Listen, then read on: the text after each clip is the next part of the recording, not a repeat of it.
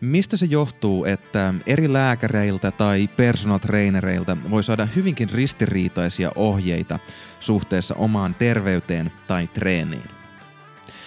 Tässä Voimafilosofi-podcastin jaksossa uppoudutaan paradigman käsitteeseen ja siihen, kuinka meidän tieteitä ja ammatteja ohjaavat perustavanlaatuiset ajatukset eivät ehkä olekaan niin kiveen hakattuja kuin ensisilmäyksellä ajattelisi.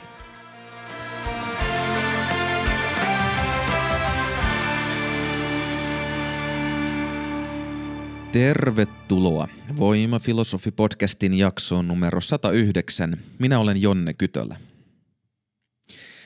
Mulla on yksi valmennusasiakas, joka on hiljattain muuttanut Suomeen ja no, tämän muuttamisen lisäksi hänessä mielenkiintoista tai relevanttia on se, että hänellä on ollut kovasti lonkkakipuja. Ja kotimaassaan hän on jo yrittänyt ratkaista lääketieteen ammattilaisten kanssa näitä haasteita. Ja sen seurauksena hän on saanut suosituksia esimerkiksi mennä lonkkaleikkaukseen. No, täällä Suomessa nämä kivut on jatkunut ja hän on kääntynyt Suomen terveyshenkilökunnan Suomen terveyshenkilökunta, kun meillä on se yksi Suomen terveystalo. No joka tapauksessa suomalaisten ammattilaisten puoleen ja hän on saanut erilaisia suosituksia, mikä on mahdollisesti aika turhauttavaa. Että täällä Suomessa ollaankin sitten sitä mieltä, että no ei se leikkaus ehkä olekaan se paras juttu. Ja en mä tarkoita, että turhauttavaa on se, että kerrotaan, että ehkä sun ei kannatakaan mennä leikkaukseen, vaan turhauttavaa on se, että ammattilaiset, joihin pitäisi voida luottaa, onkin aika eri mieltä asioista. Tänään mä haluaisin vähän selvitellä sitä, että mitkä voi olla sellaisia syvempiä syitä, joista tällaiset erimielisyydet voi terveyden puolella tai sitten treenimaailmassa johtua. Nyt on siis meneillään jaksosta 101 alkanut kokonaisuus, jossa pohditaan sitä, miten me ihmiset kehitytään aina vaan monimutkaisempien ongelmien ratkaisijoiksi ja taitavammiksi ajattelijoiksi. Ja tähän mennessä me ollaan päästy niinkin pitkälle, että me osataan ajatella abstraktisti, me osataan muodostaa monimutkaisia systeemeitä näistä eri abstraktioista ja jopa vertailla näitä systeemeitä keskenään ja suhteuttaa niitä toisiinsa metasystemaattisen ajattelun avulla. Jos tämä kuulostaa ihan hebrealta, niin kannattaa hypätä joko sinne jaksoon 101 tai ehkä sitten jaksoon 104, jos ei ihan kaikkea pohjustusta kaipaa. Mutta tänään mennään vielä pidemmälle. Tässä taustallahan siis vaikuttaa Michael Commonsin hierarkkisen kompleksisuuden malli, josta nuo systemaattiset ja metasystemaattiset ja abstraktit sanat on temmattu. Ja tänään mennään tässä aiheessa niin pitkälle, että päästään loppuun asti. Tänään katsotaan, mihin se hierarkkisen kompleksisuuden malli meidät vie, kun otetaan sen kolme korkeinta älyllisintä tai kompleksisinta tasoa huomioon. Ja nyt kun lähdetään liikenteeseen, niin pitää tutustua sellaiseen sanaan kuin paradigma – Oletko kuullut joskus sanan paradigma? Mulle itselleni se ehkä ensimmäisiä kertoja vastaan tuli lukio filosofiassa, kun puhuttiin siitä, miten erilaiset tieteet ja tiede kokonaisuutena kehittyy. Ja sen jälkeen se nyt on akateemisissa opinnoissa aika monesti tullut vastaan. Mutta sen lisäksi ehkä tässä viime vuosina mä oon törmännyt jopa semmosissa niinku, ei mitenkään mihinkään tieteeseen tai tämmöiseen älylliseen liittyvässä jossain niin markkinointiteksteissä ja muissa, että nyt on joku uusi lenkkari tai joku muu tuote ja se, on, se edustaa paradigman muutosta tässä lenkkareiden maailmassa tai jotain muuta. Ja se nyt on selvää, että tämä paradigma tarkoittaa jotain isoa. Ja sillä alkuperäisessä kontekstissa, kun puhutaan siitä, miten tieteet muuttuu – niin paradigma on nimenomaan tarkoittanut niitä näkökulmia tai ohjaavia ajatuksia, periaatteita, joiden varaan joku tieteen ala perustaa sen koko toimintansa. Ja semmoinen aika mukimenevä esimerkki, jos oot nyt joitakin jaksoja edes ollut mukana, on tämä ero niin sanotun biomedikaalisen ja biopsykososiaalisen ajattelumallin välillä, joita paljon nykyään terveyden puolella ja lääketieteessä käytetään ja jotka on paljon puheenaiheina siellä. Lähdetään nyt katsomaan tätä hierarkkisen kompleksisuuden tasoa 14, jota kutsutaan kirjaimellisesti paradigmaattiseksi tasoksi. Paradigmaattiseksi. Alkaa vähän olemaan tongue twistereitä nämä eri ilmaukset. Ja ennen kuin varsinaisesti hypätään tuohon sisältöön, niin saatat viime jaksosta muistaa sen, kun puhuttiin metasystemaattisen ajattelun tasosta. Että tällainen metasystemaattisen ajattelun tasolle pääsee noin puolitoista viiva kaksi prosenttia aikuisväestöstä. Ja sillä tasolla aletaan puhumaan jo sellaisista tyypeistä, jotka pystyy tekemään väitöskirjoja tai tekemään aikamoisia innovaatioita esimerkiksi tieteissä tai muilla aloilla, joissa vaaditaan tosi monipuolisia ajattelun taitoja. Eli semmoinen kaksi tyyppiä sadasta parhaimmillaan pääsee tolle tasolle. Nyt tällä tasolla 14 paradigmaattisen ajattelun tasolla sillä, että sä pystyt oikeasti omatoimisesti kekkailemaan juttuja, jotka on relevantteja, mielenkiintoisia tällä tasolla, niin tämmöisiä tyyppejä on yksi tuhannesta. Ja siinä mielessä lienee sanomattakin selvää, että aika harva meistä on tällainen tyyppi. Joten mä haluan jollain tavalla pitää mielessä taustalla sen ajatuksen, että ekaksikin se ei ole kovinkaan selvää, että mä, oon ihan super, että mä olisin ihan superhyvin kärryillä siitä, että kun mä puhun tämän tason sisällöistä, että mä osuisin ihan maaliin, mä yritän parhaani. Mutta lisäksi se, että muistaa sen, että tosi harva tyyppi ajattelee tällä tasolla. Ja että aletaan puhua tosi isoista nimistä, jos miettii tieteen kentällä tai millä tahansa alalla. Voidaan puhua vaikka suurista taiteilijoista, jotka luo uusia taidesuuntauksia, niin aletaan olla tällä paradigmaattisen toiminnan tasolla. Mutta hypätään nyt sinne lääketieteen maailmaan, koska se on kuitenkin aika lähellä treeniä ja terveyttä. Ja mietitään ensimmäiseksi jälleen myös viime jaksossa paljon puhuttua biomedikaalista ajattelutapaa.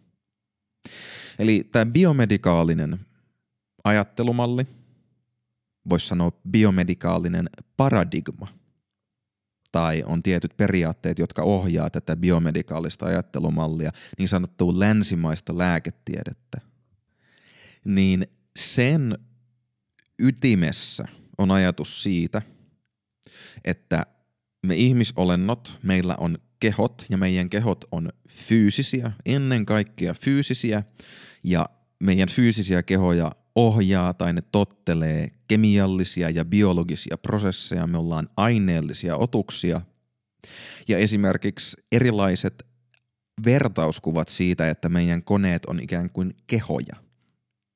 Meidän kehoissa on mekanismeja, joita muutetaan, joita manipuloidaan lääkeaineilla. Ja eritoten tämän lääketieteen pointtina on poistaa sairauksia kemian ja biologian lakeja hyväksikäyttämällä ja noudattamalla. Niin tässä on jollain tavalla voisi ajatella se ajattelumallin ydin, se paradigman ydin. Ja sitten jos me mietitään, että no missä kaikkialla tämä näkyy, niin sitten me voidaan alkaa katsoa lääketieteelle relevanttien tieteenalojen kenttää. Ja sieltähän löytyy.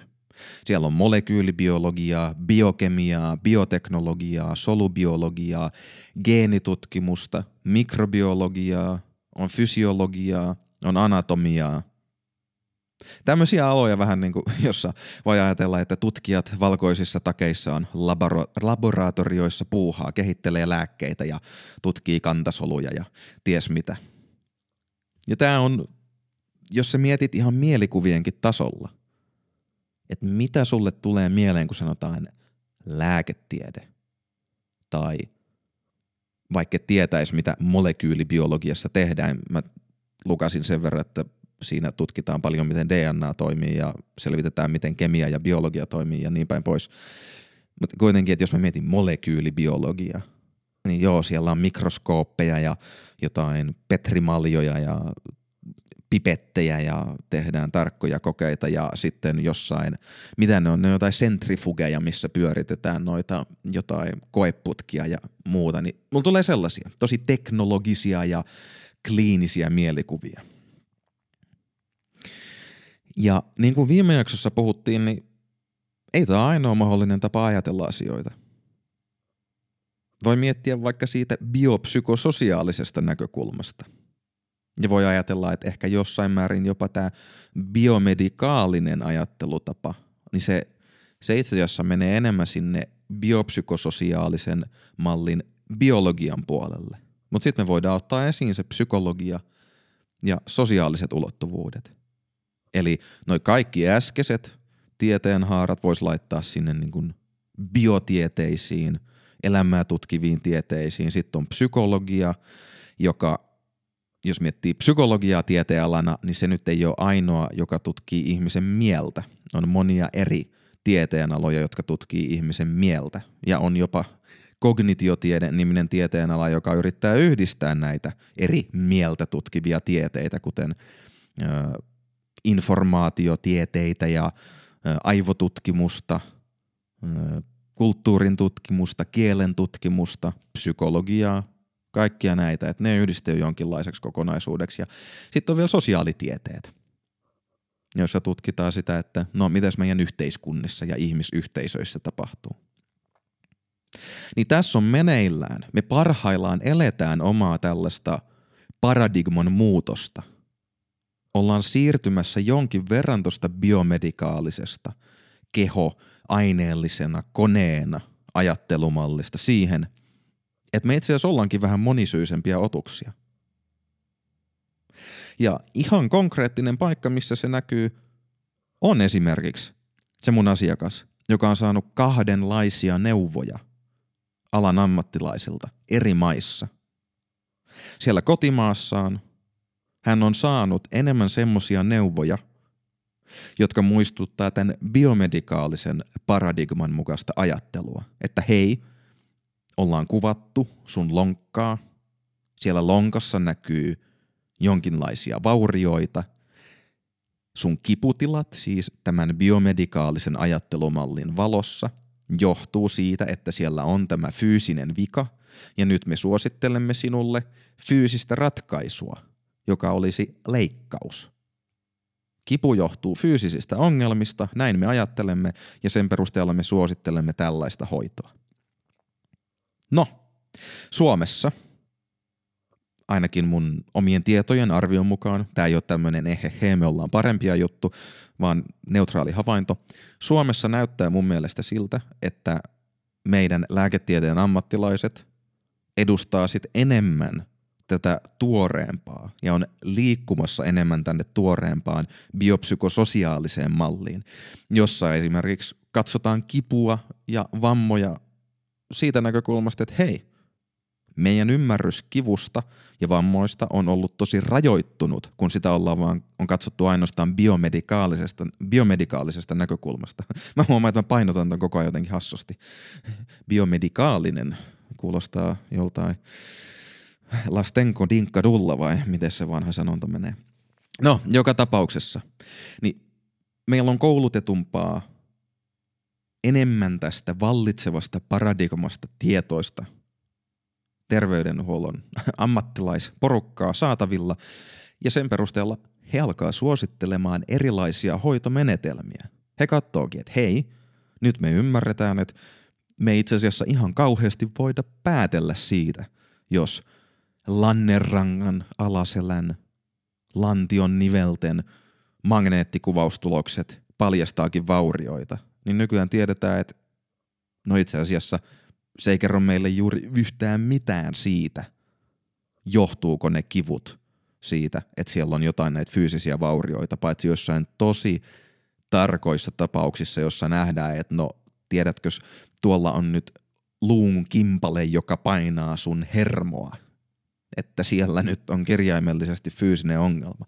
Mutta kun tuohon soppaan aletaan sitten yhdistää sitä psykologista, sitä sosiaalista ymmärrystä, niin on alettu tajuta, että hei, tämä meidän koko paradigma, meidän ajattelua, meidän lääketieteellistä ongelmanratkaisua ohjaavat perusajatukset, perusolettamukset, niin ne ei pystykään selittämään monia asioita. Me ei pystytä ratkaisemaan monia meidän ongelmia niiden varassa. Ja tätä myötä paradigma alkaa muuttua. Tällä tasolla 14, paradigmaattisen ajattelun tasolla, voisi ajatella tällä tavalla, että jos, jos miettii vaikka tota biomedikaalista lähestymistapaa ja sitä, että sen alle kuuluu noita tosi monia eri tieteen aloja, niin sen voisi ajatella, että noi eri tieteen alat vähän niin kuin systeemejä tai systeemien järjestelmien yhdistelmiä.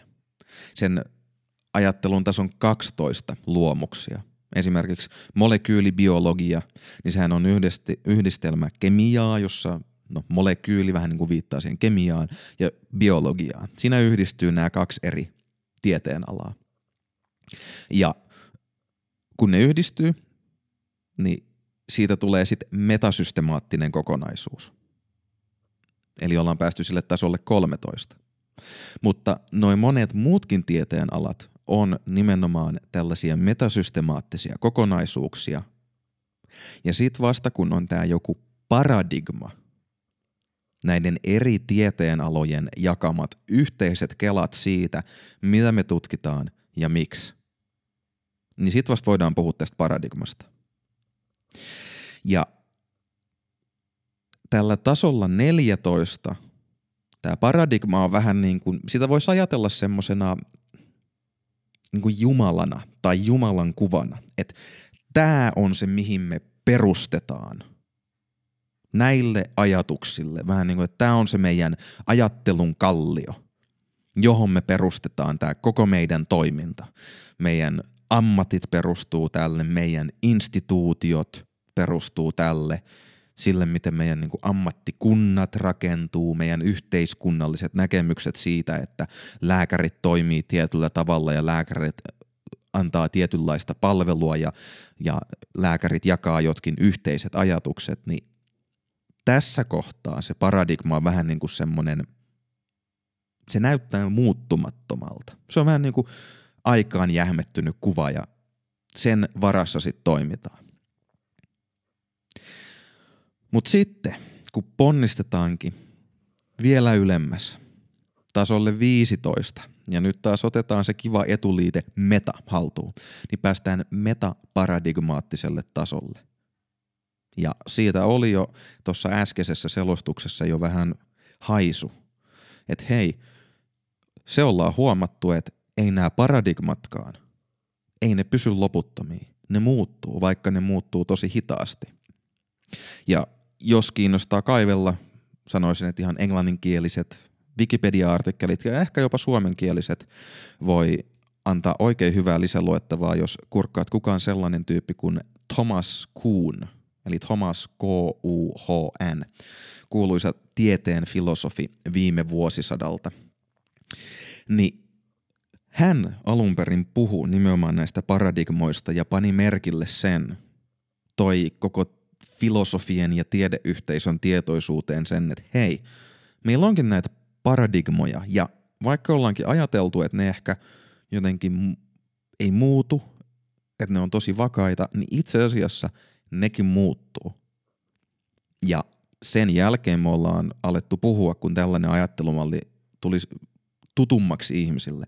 Me ollaan alettu puhua semmoisista asioista kuin vaikka tieteellinen vallankumous. Kenties helpoin tai tutuin esimerkki meille monelle voi olla vaikkapa Einsteinin hahmo. Albert Einstein, joka 1900-luvun alussa fyysikkona mullisti koko fysiikan luomalla perustan sille, mitä me nykyään kutsutaan kvanttimekaniikaksi. Eli Se oli täysin uusi tapa ymmärtää fysiikkaa, sitä miten todellisuus fyysikon näkökulmasta toimii. Ja siinä on tieteellinen vallankumous. Tämä Thomas Kuhn, kun hän filosofoi näistä aiheista, niin hän nimenomaan puhuu tieteellisistä vallankumouksista. Ja se on aika voimakas sana, mutta se kuvaa hyvin sitä, että mitä siinä on oikeasti ollut meneillään siinä mielessä, että meillä on ollut aiempi ajattelumalli. Joitakin jaksoja puhun, puhuin Isaac, joitakin jaksoja sitten puhuin Isaac Newtonista ja siitä, miten hän kehitti meidän klassista fysiikkaa. No sitä, että planeetat liikkuu näin ja noin ja maailma on järjestelmällinen ja ennustettavissa oleva. Niin se oli se aiempi paradigma, jonka varassa fysiikkaa harjoitettiin. Mutta sitten tuleekin parisataa vuotta, parin sadan vuoden päästä tulee uusia tyyppejä. Einstein siinä keihään kärkenä ja sanoo, että itse asiassa kaikki mitä me ajatellaan maailmankaikkeudesta on toisinpäin. Ja se, mitä Kuhn pani merkille, oli, että ei tämä prosessi nyt ihan äkkiseltään tapahdu, vaan se tapahtuu ennemmin silleen, että on joku vallitseva paradigma – mutta sen valossa me ei pystytäkään selittämään ihan kaikkea. Samalla tavalla kuin äsken puhuttiin tuosta biomedikaalisen ja biopsykososiaalisen paradigman välisistä eroista. Että se biopsykososiaalinen, se laajentaa meidän näkökulmaa. Ja samalla tavalla se Einsteinin kehittelemä kvanttifysiikka, niin se laajensi meidän näkökulmaa siinä mielessä, että oli kerääntynyt jo joukko erilaisia haasteita, erilaisia ongelmia – mutta koska se vallitseva paradigma, se miten ollaan totuttu ratkaisemaan ongelmia, se on niin vahva. Ihmiset on niin sitoutuneita siihen, että vaatii tosi pitkän liudan niitä selittämättömiä ongelmia. Ja joissain tapauksissa vielä todella vaikeita, kiperiä, painavia ongelmia ennen kuin tulee ihmisiä, jotka sanoo, että hei, ettekö te näe, meidän pitää alkaa ajattelemaan uudella tavalla. Ja sitten kun tulee tarpeeksi tämmöisiä ihmisiä, niin sitten tapahtuu se vallankumous. Siitä se paradigma muuttuu. Mä oon yrittänyt jollain tavalla miettiä, että mikä olisi joku konkreettinen esimerkki tästä treenimaailman näkökulmasta. Ja itse asiassa yksi mun mielestä ihan osittain tätä kokonaiskehitystä hahmottava esimerkki on voimanoston kehitys. Ja huomasin tässä, että ihan vaan niin kuin se oman, oman harrastuksen, oman lajin historian tuntemisesta, niin siitä on apua, kun yrittää hahmottaa tämmöisiä monimutkaisia, haastavia kokonaisuuksia. Ja voimanostohan on lajina aika nuori. Se on kehittynyt 1900-luvun aikana, ehkä selkeämmin tuolta 1940-1950-luvulta eteenpäin. Ja silloin mitään varsinaista voimanostolajia ei ollut olemassa, vaan silloin alkoi kehkeytyä esiasteita tästä lajista. Jenkeissä puhuttiin tästä lajista nimellä oddlifts, kummalliset nostot. Ja siinä vain yhdisteltiin erilaisia liikkeitä, testattiin maksiminostoja ja laskettiin siitä sitten yhteistuloksia. Ja tämä kuvastaa vähän samalla tavalla, tai tämä kuvastaa sitä prosessia, mistä sitten Thomas Kuhn puhuu tieteen puolella, että on tämmöinen esitieteellinen, esiparadigmaattinen vaihe. Että vielä ei ole ihan syntynyt sitä ajatusta siitä, että no mitä me nyt oikein tehdään tässä. Ei ole niitä ohjaavia ajatuksia. Ei ollut siitä voimanostostakaan ihan selkeää ajatusta. Mutta sitten aikaa kuluu, ihmiset käyttää siihen enemmän aikaa ja energiaa, antaa asioille enemmän huomiota ja sitten alkaa kehkeytyä jonkinlainen rakenne, jonkinlainen yhteinen näkemys siitä, että mikä homma – ja voimanoston tapauksessa, jos sen ole saanut väärää tietoa, kun asiasta olen lukenut, niin ensimmäinen varsinainen voimanoston muoto oli sellainen laji, missä yhdistettiin jalkakyykky, penkkipunnerrus ja hauiskääntö.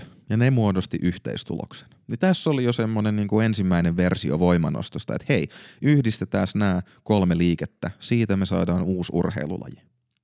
Ja nyt voisi sanoa, että jonkinlainen paradigma voimanostolle on tässä kohtaa syntynyt. Eletään varmaan jotain 1960-lukua. No, aikaa kuluu, ja sitten joku kekkaa, että ee, toi hauiskääntö, ei se nyt oikein, ei se oikein toimi. En tykkää. ja sitten sen tilalle laitetaankin maastaveto. Niin tässä se laji muuttuu, ja en mä ihan tiedä, voidaanko tässä puhua paradigman muutoksesta, koska ne periaatteet siitä, että no testataan maksimivoimaa pienellä valikoimalla liikkeitä, niin se on yhä siellä olemassa. Mutta tässä kuitenkin näkee sen, että jonkinlainen paradigma vakiintuu, sitten se vähän muuttuu ja elää, ja nyt 2020-luvulla me eletään aikaa, jolloin voimanosto on jo jossain määrin tämmöisen niin kuin aikuiseen ikään kypsynyt urheilulaji. On erilaisia lajiliittoja, on kansainvälisiä standardeja, on erilaisia lajin muotoja, sellaisia, missä käytetään paljon erilaisia nostovarusteita, varusten nostaminen ja sen eli eri alakategoriat. Sitten on raaka nostaminen, missä varusteita saa käyttää vähemmän ja ajan mittaan tämä koko homma muuttuu ja ehkä jossain vaiheessa voi tulla voimanoston paradigman muutos. Että homma menee ihan uusiksi.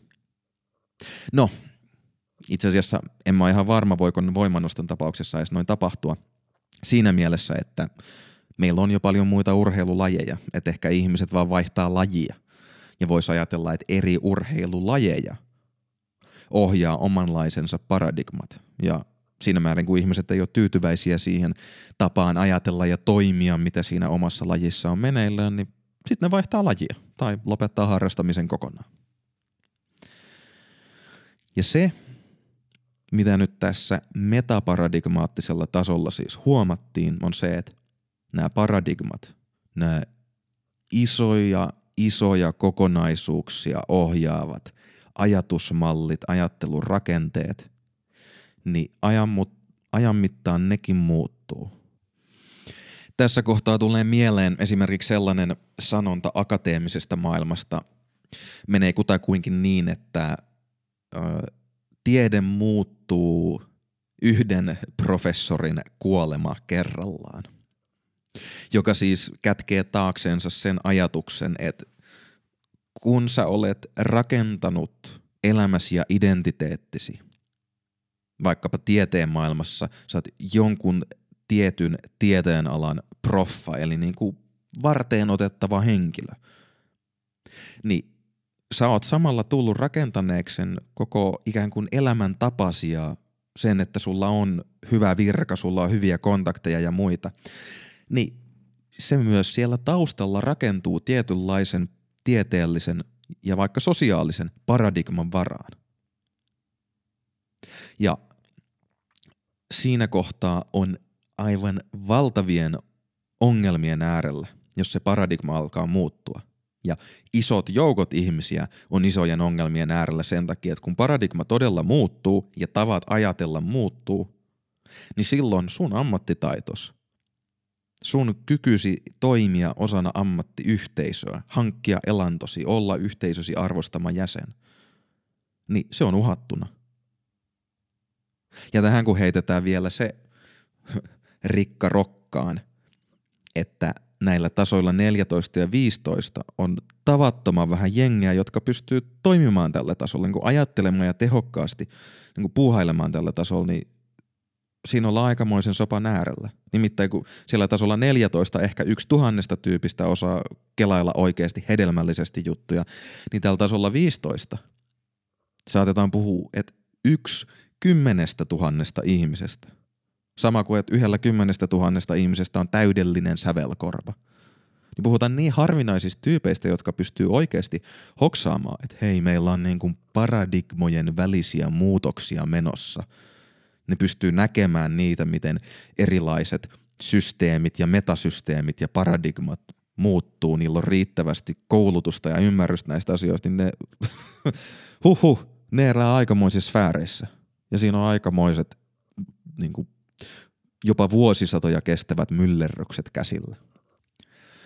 Et äkkiseltään, jos mä mietin nykypäivän esimerkkejä, ja tämä on mahdollisesti tyyppi, josta sä et ole ikinä kuullutkaan, mutta jonkin verran aika tunnetuissa podcasteissa on vierailu sellainen tyyppi kuin Eric Weinstein.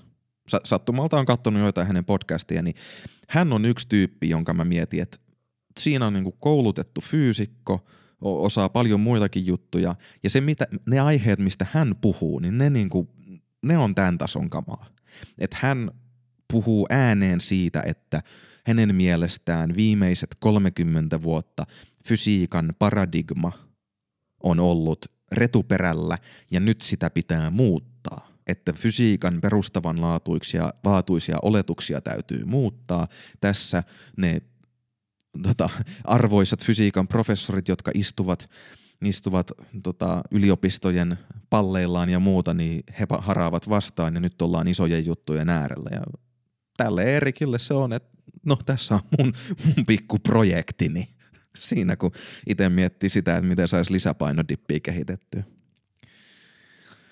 No, joka tapauksessa, ihan tämän jakson alussa, puhuttiin siitä mun asiakkaasta ja siitä, miten nämä eri lääketieteen ammattilaiset eri maissa antaa erilaisia neuvoja, niin ihan senkin valossa voi kuitenkin nähdä sen, että nämä tosi korkealentoiset kelat paradigmoista ja niiden muutoksista, niin niillä on ihan aitoja seurauksia, aitoja vaikutuksia meidän arkielämään. Ne on vaan semmosia, että kun ne on niin abstrakteja, ne on niin vaikeasti nähtävissä. Se ei ole niin mitään mihin osoittaa, vaan semmoinen niin tuntuma siitä, että missä me oikein mennään, mikä, mitkä on sellaiset paradigmat, mitkä on meidän kulttuurin – tai tietyn kulttuurin, yhteiskunnan osa-alueen ohjaavat ajatukset, niin se vaatii niin kuin todella syvällistä uppoutumista monella eri tasolla, että siitä voi jotenkin saada tatsin. Niin siksi näistä on jotenkin vaikea puhua. Et ei näitä näe.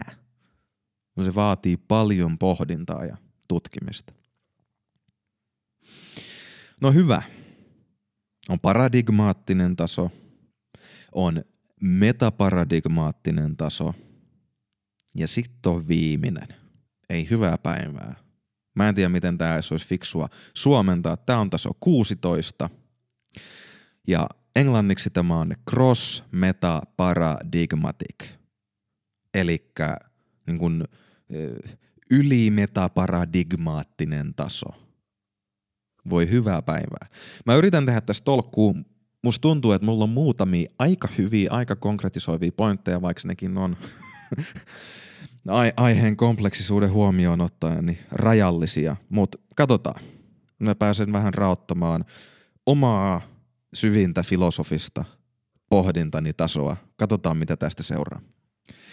Ja disclaimerinä nyt vielä se, että jonkin verran ärsyttäviä termejä seuraa, mutta yritetään pitää pää kylmänä ja edetään toivon mukaan riittävän rauhallisesti. Mun all-time lemppari filosofi on Friedrich Nietzsche. Hän kirjoitteli tuolla 1800-luvun loppupuolella ja oli aika tällainen runollinen ja välillä jopa mystinen ilmaisussaan. Ja hän on sellainen tyyppi, jonka, niin jos mun pitäisi keksiä esimerkkejä, niin hän on yksi tyyppi, joka näyttäisi, että hän oli niitä poikkeusyksilöitä, yksi sadasta tuhannesta, yksi miljoonasta tyypistä, jotka pystyy hoksaamaan spontaanisti, oma-aloitteisesti sitä, että mitä oikein silloin, mi- mitä on tapahtumassa silloin, kun ei ainoastaan yksittäiset paradigmat muutu, vaan meidän niin kuin, vaikka kokonaisen niin kuin länsimaisen kulttuurin, länsimaisen sivilisaation perustalla olevat ajattelumallit tai maailman kokemisen tavat on muutoksessa. Ja semmonen jylhältä vaikuttavalta kuulostava laini, minkä ääreen on itse aika usein palannut, on Nietzscheltä aika tunnettu heitto, nimittäin se, että Jumala on kuollut. Hän kirjoitti näin 1880-luvuilla ja tähän heittoon on lukemattomat superfiksut tyypit tarttuneet ja tarttuu nykypäivänäkin. Et Nietzsche monesti pidetään tyyppinä, joka jolla tosiaankin oli sellaista syvyysnäköä ja kykyä hoksata, mitä on maailmassa menossa todella, todella perinpohjaisella tasolla. No hyvä. Painava laini. Mikä voisi olla yksi näkökulma, miten voitaisiin ottaa haltuun se, mitä Nietzsche saattoi tarkoittaa tällä, että Jumala on kuollut. Ekaksi tämä on siinä mielessä vaikea lausahdus, että voi olla, jos olet erittäin tieteellisesti ajatteleva tai vahvasti tieteen nimeen vannova henkilö, niin se voi jo herättää jonkinlaisia näppylöitä, jonkinlaista ärsytystä, että tässä on tämä sana Jumala. Mutta mä yritän nyt tarkastella tätä nimenomaan jotenkin tämmöisestä filosofisesta ja neutraalista näkökulmasta, jättää sivuun sen, että mitkä on jotain lopullisia uskonnollisia totuuksia ja katsoo nimenomaan yhteiskunnan ja kulttuurin näkökulmasta. Mitä Nietzsche on saattanut yrittää kätkeä tämmöiseen aika niin kuin vertauskuvalliseen ilmaisuun. Se, miten mä oon ajatellut tätä ja ne ajatukset, mitä mä oon muilta poiminut, mitkä on mua puhutellut, on, että kun Nietzsche puhuu siitä, että Jumala on kuollut, niin hän tarkoitti sitä, että sen lisäksi, että meillä on ollut joukko näitä erilaisia paradigmoja, Nietzschen aikaankin oli suht kehittyneitä, suht kehittyneitä luonnontieteitä ja toki oli muita yhteiskunnan osa-alueita, jossa oli erilaisia ohjaavia periaatteita, näitä erilaisia paradigmoja. Niin se, mitä Nietzsche aisti ja puki sanoiksi, oli se, että meillä itse asiassa on ollut vuosisatoja meneillään oleva valtava ajatusmallien muutosprosessi. Ja jollain tavalla sen voisi tiivistää tähän sanaan Jumala, koska länsimaissa, Nietzschen kodissa, kotimaassa Saksassa ja laajemmin Euroopassa on aina meidän päiviin asti nykyään eletään aika sekulaarissa, ehkä aika uskonnottomassa maailmassa omalla tavallaan, mutta Nietzschen päiviin asti oltiin eletty kristillisessä yhteiskunnassa. Ja ne uskonnolliset, henkiset, mutta myös filosofiset perusolettamukset siitä, minkälainen maailma on, miten se toimii, niin ne kumpuaa sieltä uskonnon henkisen ajattelun ja henkisen kokemuksen ja filosofian maailmasta. Ja ne on muutoksessa. Nietzsche katsoo, että hetkonen, se miten me ollaan ennen kelattu, ne mitkä on ollut vielä niin kuin niitä meidän yksittäisiä paradigmoja ohjaavia ajatuksia, kuten pointit siitä, että mitä on totuus, mitä on hyvä elämä, mitä on hyvyys ylipäänsä, mitä on tieto – niin tällaiset kysymykset, nämä niin kuin, no vaikka filosofian lukiotuntien ne peruskysymykset, niin ne on, ne on todella jossain isossa muutoksessa ja sillä on massiivisia seurauksia.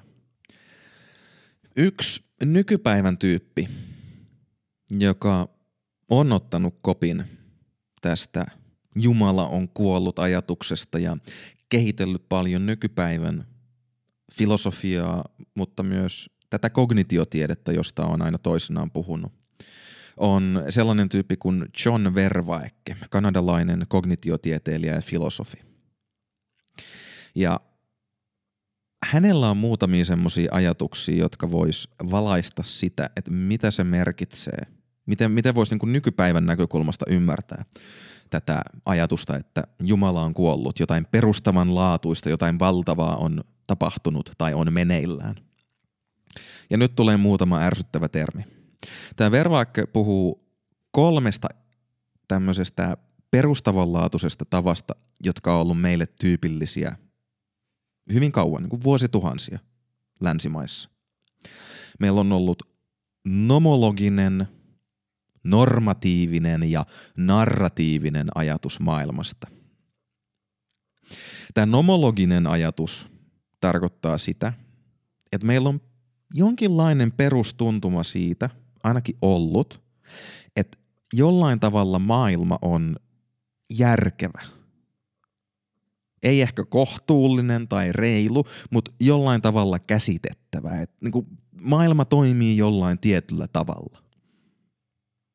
Sitten meillä on tämä normatiivinen käsitys siitä, että meillä on vuosituhansia ollut, joskin niin kuin tämä Nietzsche sanoo, Jumala on kuollut, palataan siihen kohta. Meillä on ollut käsitys siitä, että mikä on hyvää ja pahaa. Mikä on hyvää ja mikä on huonoa.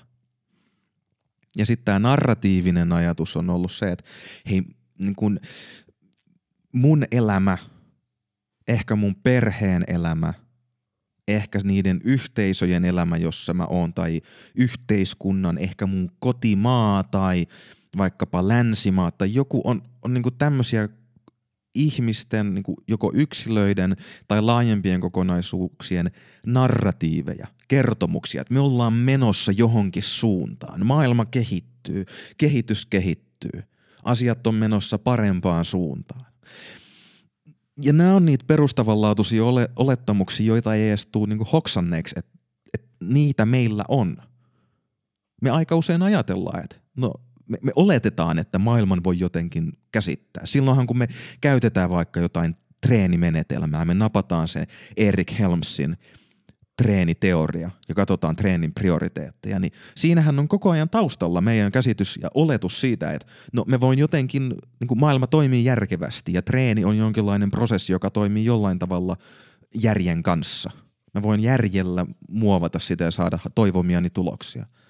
Ja sit mä en edes huomaa, kun mä teen tollasen ajatusketjun, että hetkonen, mitäs ne on nämä toivotut tulokset. Niin mä haluan jotain, jotkin asiat on mulle hyviä ja on jotain, mitä mä en halua. Eli on se normatiivinen ulottuvuus. Ja sitten on se narratiivinen ulottuvuus. Kun mä teen näin, niin mä kehityn, mä meen jotain kohti, musta tulee terveempi, musta tulee voimakkaampi, musta tulee seksikkäämpi tai musta tulee parempi mun fyysisessä työssä tai mitä tahansa. Ja Nietzsche heittääkin sitten kommentin, että hei, Jumala on kuollut. Jumalatkin mätänevät, että ettekö sitä ole panneet merkille, että me ollaankin tämmöisessä myllerryksessä. Ja sitten tuleekin joukko filosofeja. 1900-luvulla oli eksistentialismia ja yhä meidän ajattelussa paljon vaikuttaa semmoiset pohdinnat, että no, onko maailmassa joku järjestys? Onko olemassa hyvää ja pahaa? Siis kaikki tuntuu jotenkin niin järjettömältä ja maailma, asiat on niin massiivisia. Puhutaan globaaleista muutoksista. On ekokriisejä ja on ylipainokriisiä, on, on opiaattikriisejä, ihmiset lääkitsee itseään liikaa, riippuvuudet nousee, masennus nousee, ahdistus nousee. Onko tässä maailmassa joku tolkku? Ollaanko me oikeasti menossa johonkin parempaan paikkaan? Ja Nietzsche itse asiassa puhukin siitä, että nämä muutokset – joista hän puhuu, niin ne ovat asioita, minkä ikään kuin seuraamuksia ja koko sitä niin kuin kokemuskenttää ihmiset tulee elämään sadan vuoden, 200 vuoden päästä. Ja kyllä mä ainakin sanoisin, että siinä on Nietzsche, kunnon pullonharja viiksiniekka, niin osunut aika pitkälle, osunut aika syvälle pohdinnoissaan. Ja kertoo niin kuin siitä, että minkälainen filosofinen nero hän oli. Filosofian Picasso tai Michael Jordan – No, heitetään tällä tasolla 16. Heitetään vielä yksi filosofisempi kela ilmaan. Ja tämä on lainattu paljon paljon Nietzscheä lukeneelta yhdeltä kuuluisimmalta 1900-luvun psykologilta Carl Jungilta. Hän on nimittäin sanonut, no englanniksi näin. People don't have ideas. Ideas have people. Eli vähän ajatukset nyrjäyttävä heitto siinä. Et meillä ihmisillä ei olekaan ajatuksia. Kun me ajatellaan, että no mulla on tällainen ajatus. Ja jotenkin minä olen sen ajatuksen herra. Vaan päinvastoin. Itse asiassa maailmassa on ajatuksia. Ja ne ajatukset hallitsee meitä. Jung jotenkin halusi tolla kommentillaan herätellä meitä ajattelemaan tolla tavalla. Ja mä sanoisin, että kun mennään tälle tasolle 16, aletaan pohtia tota meidän niin kuin yhteistä kulttuurista perustaa. Miten me toimitaan, mitkä on ne ajattelutavat, miten meidän kieli toimii. Niin sit pääseekin oivaltamaan sen, että hetkonen, mä en oo lainkaan niin yksilöllinen ja mä en ole lainkaan keksinyt itse niin paljon mun ajatuksia kuin mä luulen. Päinvastoin. Mä oon saanut mun kulttuurin myötä, mun vanhemmilta, televisiosta, kirjoista, kaikesta sosiaalisesta vuorovaikutuksesta, niin mulle onkin kehkeytynyt jonkinlaiset käsitykset siitä, että mitä on totuus, mitä on tieto, mitä on terveys, mitä on voima, minkä takia kannattaa treenata, mikä on keho, mikä on mun mieli. Kaikki nämä tämmöiset äärimmäisen perustavanlaatuisen, mutta samalla massiivisia vaikutuksia aiheuttavat ajatukset, käsitteet, niin en mä ole niitä keksinyt. Ja paljon enemmän kuin mä muokkaan niitä, niin ne muokkaa mua. Ne ohjaa mua. Ihan samalla tavalla kuin se, että ajatteleeko se lääkäri biomedikaalisesti vai biopsykososiaalisesti. Niin se, mitä mä ajattelen, miten mä kohtaan maailman tiedon, totuuden tai voiman tai kehon näkökulmasta, niin se muuttaa radikaalisti sitä, miten mä toimin maailmassa. Ja en mä sano, että jokaisen ihmisen pitäisi pysähtyä näitä asioita miettimään. Nämä on tavattoman monimutkaisia ja loppujen lopuksi kaukana sieltä arkielämästä. Mutta mun mielestä on aika tärkeää tiedostaa, että tällaisiakin prosesseja on meneillään ja että on ihmisiä, on tyyppejä, jotka oikeasti osaa sanoa näistä asioista jotain fiksua, jotain järkevää. Et jos pikkasen palautetaan lähemmäs treeniä tai edes sitä terveyden maailmaa, niin jos miettii, mitä omassa arkielämässä tapahtuu, kun nostaa, nostaa kahvakuulan päänsä päälle, tekee pystypunnerussarjan, vetää sarjan leukoja tai syö yhden lounaan, niin kaikkia näitä meidän arkipäivän toimintoja ohjaa monet eri systeemit. Näistä systeemeistä koostuvat metasysteemit. Ja niiden taustalla vaikuttavat paradigmat, ja nämä paradigmatkin muuttuu. Ja siellä taustalla on vielä ne ihan peruskysymykset siitä, että mitä me pidetään totena, mitä me pidetään arvokkaana, mihin me ollaan menossa omassa päässämme, mi- mi- mitä me kuvitellaan, että elämä on. Niin ne on läsnä joka hetki, vaikkei niistä olisikaan tietoinen.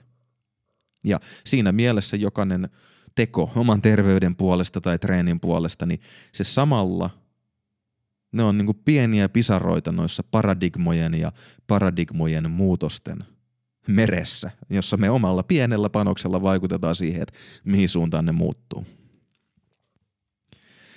Ja ehkä myös siinä määrin, kun sinä, joka siinä kuuntelet tätä ja minä, joka tässä niin kuin yritän nyt ottaa tolkkua näistä asioista, mutta en kyllä – ihan noilla tasoilla kyllä usko heiluvani spontaanisti ja itsenäisesti, niin ainakin semmoinen yksi näkökulma, joka itsellä on syntynyt, kun saanut vähän hahmotettua, että kuinka pitkälle ja syvälle meneviä keloja ihan perustellusti, ihan järkevästikin voi olla, niin saa miettimään sitä, että kuinka omalla laillaan yksinäistä ja rankkaa elämä voi olla, jos sä kelailet tuolla tasolla asioista – Kävin esimerkiksi hiljattain katsomassa sen Oppenheimer-leffan. Ja siellähän oli Einsteinin lisäksi tämä Robert Oppenheimer, yksi atomipommin tärkeimmistä fyysikko-kehittäjistä. Niin mun mielestä se elokuva kuvasti aika hyvin sitä, kuinka ne tyypit, jotka oikeasti toimii arkielämässään sellaisten ongelmien parissa, jotka myös koskee näitä paradigman muutoksia ja vielä pidemmälle meneviä tasoja, niin minkälainen se heidän kokemuksensa voi olla. Hyvänä esimerkkinä jotenkin panin merkille sen pieni spoileri,